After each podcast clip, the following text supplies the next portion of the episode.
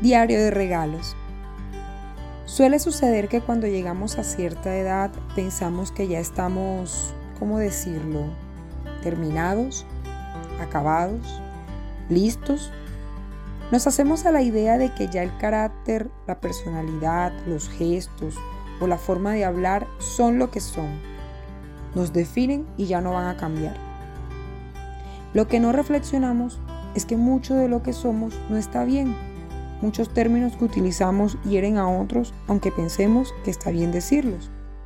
O algunas respuestas apresuradas hacen sentir al más cercano ignorado o lo que es peor, atacado. Quizás creemos que ya nuestra personalidad la conocen y es aceptada así, por eso no hay nada que cambiar.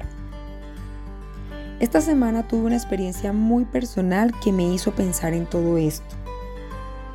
Hoy quiero hacerte un llamado a revisarte y a permitir que otros, ojalá alguien que te ame mucho, te revise y que explores en lo más íntimo, pero también en lo superficial, para empezar a retarte a seguir puliendo la obra perfecta que eres. Corregir lo que te acostumbraste a hacer o decir, aunque no fuera tan bueno. Y hacerlo por amor a ti mismo, por amor a los más próximos, y por amor a Dios. La santidad se logra día a día. San Pablo nos invita a correr como en una competición, pero no por una corona que se marchita o un premio que se acaba, sino por una gloria incorruptible. Vamos a por ello.